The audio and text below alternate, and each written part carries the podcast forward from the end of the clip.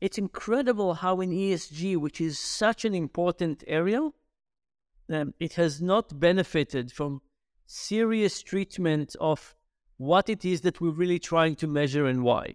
Hello, and welcome to the first of Citywire's new monthly Fix the Future podcast, where we'll be exploring ideas about how equity investors can use their capital to make the world a better place while also making good money. I'm Algy Hall, the investment editor of Fix the Future, and today I'm joined by Dan Ariely and Kristof Gleich. Dan is a James B. Duke Professor of Psychology and Behavioral Economics at Duke University. He's hugely influential in his field and beyond.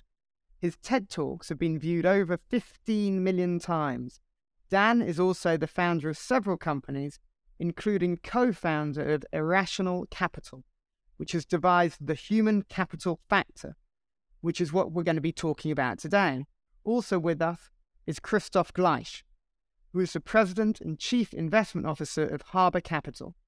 Harbor has launched two ETFs which attempt to capture the magic of the human capital factor, which we'll hear a bit more about later. Hello, Dan, and hello, Kristof. Hello. Hi. Great to have you both here. Um, I, I, just wanted to start really with a question to you, Dan. Um, you, your work in behavioral economics shone a light on a really diverse range of topics. And um, I want to know what it is from the many ideas that you've explored that made you think it was worth developing the human capital factor and what it's ultimately trying to achieve. So when I when I look at the problems around us, whether it's the fact that people uh, don't sleep enough, we don't exercise, we don't manage our money uh, correctly, There's lots of lots of problems. Um, I think about which problems we can create win-win, and which ones I think are solvable, and of course which one are solvable in the tools that I have, which are the tools of social science. And from my perspective, uh, human human capital is probably the best example of things that have win-win and can be solvable in in social science. So, now think about think about two factories: uh, one that treats its employees well, and one that doesn't. The first one, uh, people come to work happy. They're probably more productive. Management is happy. Shareholders are happy. The company is doing better. The second one, uh, people are not treated well. They're not happy to show up. They're not motivated at work and uh, probably management is miserable and the stock market is not the stock of the company is not doing so well. And if you think about it this way it's an amazing idea. It's like there's a perpetual motion machine. There's like hidden energy that everybody could benefit from if we can only uncover it. So it's a very unique it's a very unique thing where you say you have these two-sided market. You have employers and employees. Everybody wants the same thing but they don't necessarily know how to get there. And if we can only uncover that with social science, everybody could benefit.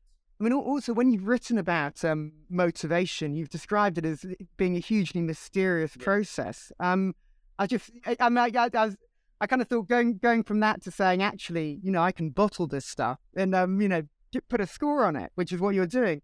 Um, I mean, what what made you think that that's a kind of practical thing to do? So, so you know, first of all, there's clearly lots of interest. You know, the fact that uh, motivation is mysterious, like if people were not interested at all, that would be a very big barrier. But I think people are interested.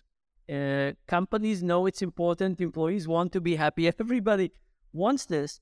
It's just that it's elusive. And here's the thing imagine you're a CEO of a company. How would you go about understanding the nuances of motivation? You know, usually we think about experiments. We think, oh, you should try lots of different things, different variations for different durations, and you'll see which one works and which one doesn't. The point, of course, is um, companies can't do these experiments. First of all, it's very hard to, you know, pay your. Uh, some employees uh, pay better, and some employees give them compliments, and some employees give them high psychological safety. And this is why you need to learn across companies not within a company. Mm-hmm. So, so it's when I say it's mysterious. If everybody's intuition about motivation was correct, there would be no problem, because all HR manager would know exactly what works and they would implement it. But the mysterious part means that it doesn't work as people expect. And because of that, we need to study how it works across organization. And then we need to go back and help organization understand how to do it better. I just, I'll just add, if I can, quickly as well. We we hear business leaders often saying, you know, really anywhere in the world, any industry, our most important people, sorry, our most important asset are what? Our people. Just gave the punchline away there. And um, you talked about mysterious, um, but I think what we've done and what we like to talk about is we've taken the intangible to investable, and it's it's less mystery and it's more recognizing people for what they are, which is an asset, the the single most important asset that is an intangible asset, and due to antiquated accounting rules, means it's not accounted for correctly. So if you like, we're trying to sort of correct that uh, notion of accounting rules to take something that is extremely important, intangible, and make it investable. Just in terms of um, this idea about understanding those intangibles, um, I mean, reading through how the human capital factor work, it struck me, you know, behavioral economics um, has obviously kind of changed um, the way people think about economics. And so the t- kind, of, kind of economics I learned in university um, it was clearly, you know, clearly there were big questions to ask about why we're we're being taught people worked in that way. And behavioral economics has upended many of those ideas. And reading about the human capital factor and the way you're coming at this idea from a psychology, uh, a psychology um, background, it made me feel like some of these, uh, some of the non-financial measures, the ES- ESG measures we have at the moment, you're kind of challenging in a similar way to the way behavioral economics challenges traditional economics. Um, I don't know if I'm reading too much into it or no, you, you are, but but so so look, when I when I think about um, measuring something, I really think about the machinery at work. Uh, because you know, measurement, you have to have a very specific idea of what you want to measure, and then you have to think about how you want to influence it. And measurement is not independent on what you think is the engine to generate the numbers. So, so I'll give you a very sad example. Um, there's an index called the SHE index. And the SHE index take the companies who have the highest proportion of female executives and board members and invest in those companies. Right now, Seems like a reasonable idea. But but it turns out that that index doesn't do so well. It, it actually does quite poorly. Now, why does it do poorly? Is it because treating women well is not a good idea? Of course not. Treating women well is a fantastic idea. It's because the measurement is not measuring what people think. First of all, you know, and you don't have to think very deeply about it, it it's quite clear. First of all, the proportion of women is not doesn't mean treating women well. And the second thing is that treating women at the top of the company well doesn't mean that you treat women throughout the company well. So, so here's a case of somebody who didn't spend enough time on the measurement itself. They came up with a proxy that is easy. Yeah, let's just take percentage of women. Sounds reasonable. Well, if you think about it for for 15 minutes you realize it's not. But but what you need to do is to do the hard work of measuring the thing you really want to measure. So for example, in our data, when when we measure how women throughout the organization feel, we find that there's a huge improvement in alpha for treating women well. But it's about treating them well, it's not about you know some some token addition to the board onto onto the executive suite. Now the same thing is true for ESG. There's a lot of ESG measures that it looked like were an afterthought or a little bit of laziness or you know something that was easily available and let's make this into an ESG measure.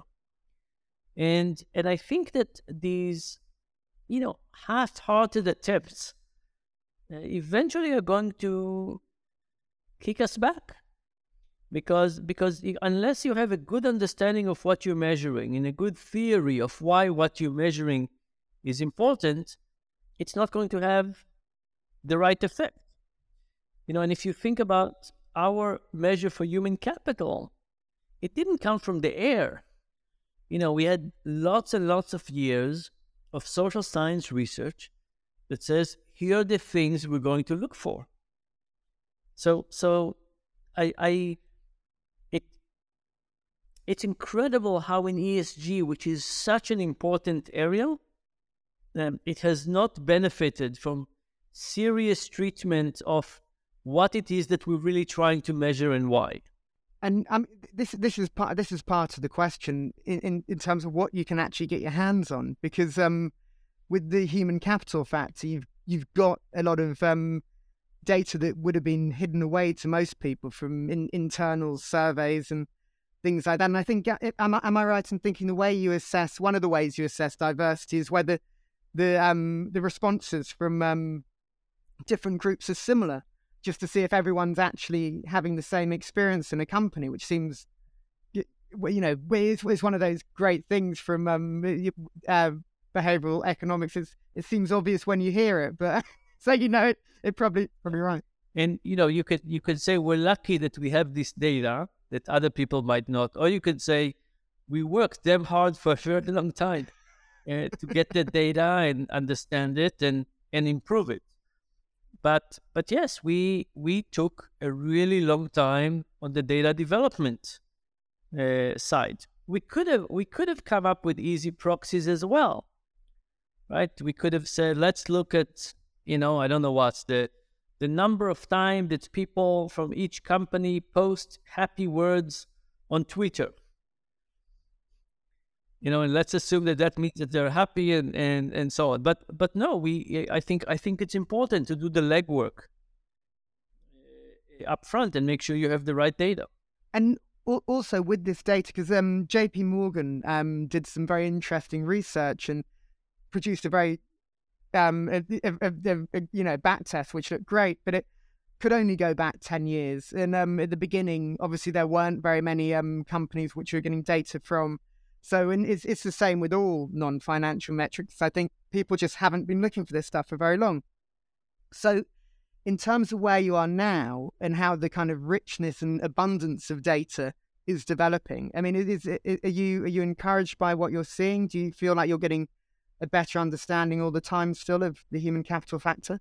Yeah. So you know, for us, um, this is terrible to say, but COVID uh, was a really really interesting time so, so, so a couple of things happened. The first, first of all, when when uh, COVID hit, we kind of doubled down and tried to study more companies because it was such a special time.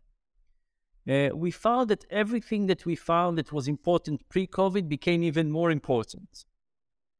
And the reason is that all the things we find are important are about intrinsic motivation, not extrinsic. So they're not about salary and bonuses. They're about you know the fire people feel inside about their desire for for work and progress and their care about their fellow uh, co-workers and so on so so it, so it also became more important and of course toward the end of covid um, lots of companies started understanding this important role.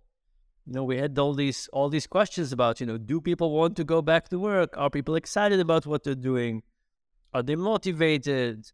You know quiet quitting all kinds of uh, terminology but all basically signifying the fact that motivation is centrally important in organization now now understand it in a in a better way. So i'm i think we're going to start a new era where where the recognition for, from companies is going to increase and the recognition from the stock market is going to increase. I think it's a good it's a good time for human capital. One thing i'm curious about in terms of um, what uh, the the comment you were making about uh, greater recognition from companies and the stock market if um, companies feel like investors are looking at this data they're collecting for themselves in a way to manage their own operations do you think there's a rising likelihood that they'll kind of change the way they ask the questions, change the way they report, you know, slightly fudge things to um, get a better share price on the back of um, a, a, metric people are looking at. So you know, um, every every time there's a number that is important. By the way, the same thing is true for accounting, right? You could say, oh, companies know that people look at their accounting, uh, so they're trying to to improve it. And you know, there's probably some like you can go somewhere with some accounting practices, but at some at some point, uh, reality hits. I I think a couple of things. One is we we understand how to separate real measurement from fake measurement, uh, and two, if if this will happen, we we know how to deal with it. Um, but we do all kinds of things to to reduce the chances that that those things will it will happen. So I'm not I'm not too worried. I, I see why your concern is there, but but I'm not too worried. Just another question about the data. Um, so I don't want to bang on about the data too much, but um, how um uh, to what extent are you kind of dependent on companies being kind and giving you the data, um, and to what extent is it yours? You you know how how much how reliable is it in terms of you getting access to so um, we don't depend on companies to be nice. Good. and a, a, large a large part of the data is collected for different, very different purposes. We just have a proprietary use for this purpose. One of the things I was interested about is, um, and it may be coloured by the politics of the UK just recently, actually slightly, but a, a huge business risk is um, uh, what's termed groupthink, where um, kind of dif- dissenting voices are stifled or ignored. Um, but groupthink strikes me as quite interesting in terms of you looking for our companies, the, asking the question of whether companies are happy, because it's um, often considered to be a product of very cohesive groups with strong bonds and presumably quite happy groups, happy in their own bubble. And I was just wondering you know, are happy employees always good employees? And um, and and and also, is there a way that the human capital factor can detect things like groupthink, where you may have a very cohesive envir- environment, but the decision making and the capital allocation inside is bad. so it was a big one. So lots of questions uh, in this in this statement that pretended to be a question. Um, I I do want to say something about the word happy. I don't think that the word happy is correct. Uh, you know, happy is usually associated with sitting on the beach drinking mojito. Uh, we we are not interested in in happy. We're interested in, you know, things that get people to truly thrive, to do their best at work, and at the same time get satisfaction from it. You know, think think about the difference between sitting on the beach drinking mojito and running a marathon or solving a really hard computer programming uh, problem. We're not talking about mindless sitting on the side and you know enjoying enjoying some alcohol. So so you know we we we do everything to measure that. So uh, the way we um, what we measure our data against is stock market returns.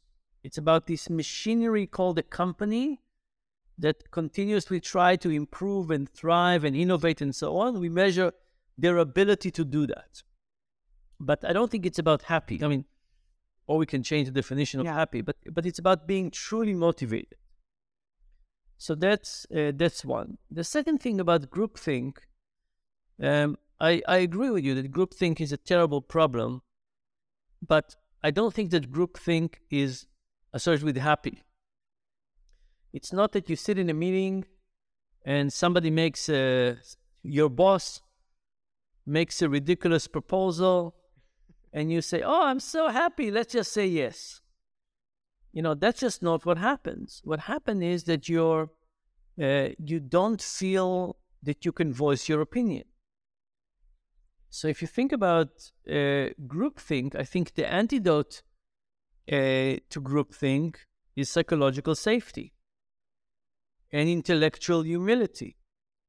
And and I think that those those two parameters basically say He's my boss. He's in charge of my salary and promotion and so on.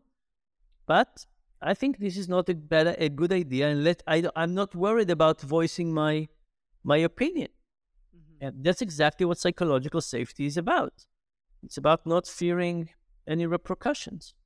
And by the way, we, and we find that psychological safety has a big a big role. I think exactly because of that, because you know, organization needs people to be able to say, "Hey, maybe this is not a good idea," or let let us worry about this this other side of the of the issue. So I agree with you about groupthink, but I don't think groupthink and happy is the same thing. I think groupthink and social pressure for conformity and stifling information sharing are the, the enemies, one of the big enemies of progress. Yeah, and and that shows up at a kind of on another level.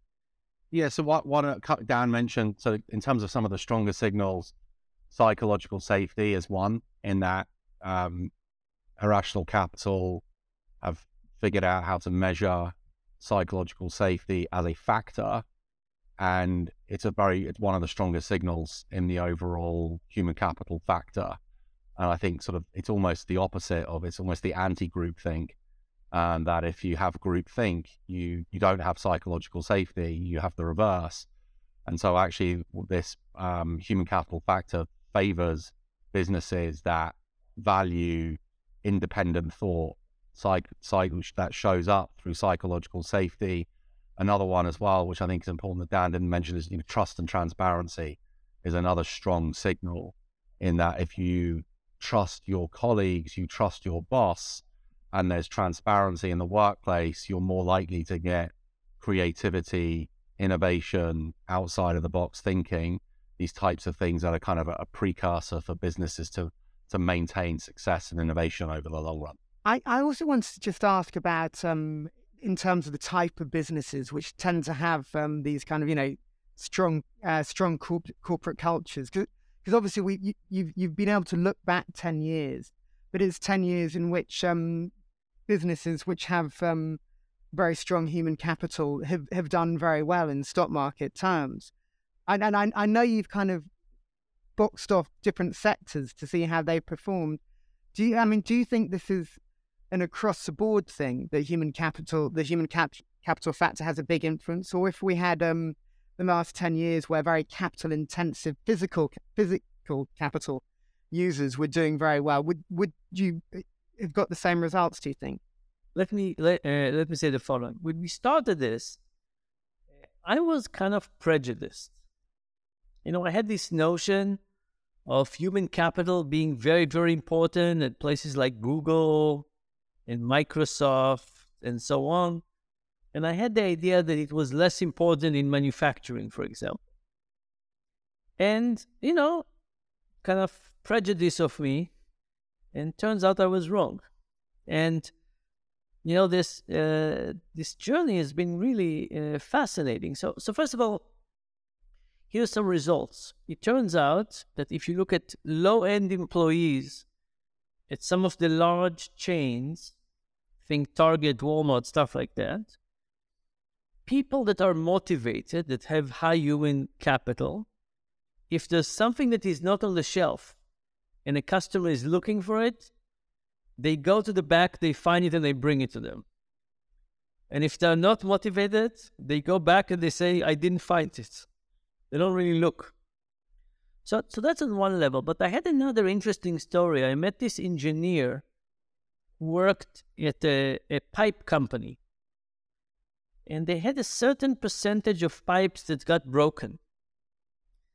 And he spent two years hunting down the reason for the cracks.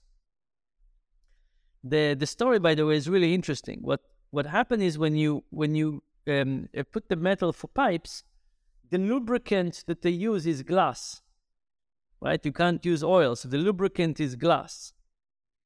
And what happened is that the glass they bought were from windshield of cars that got crashed.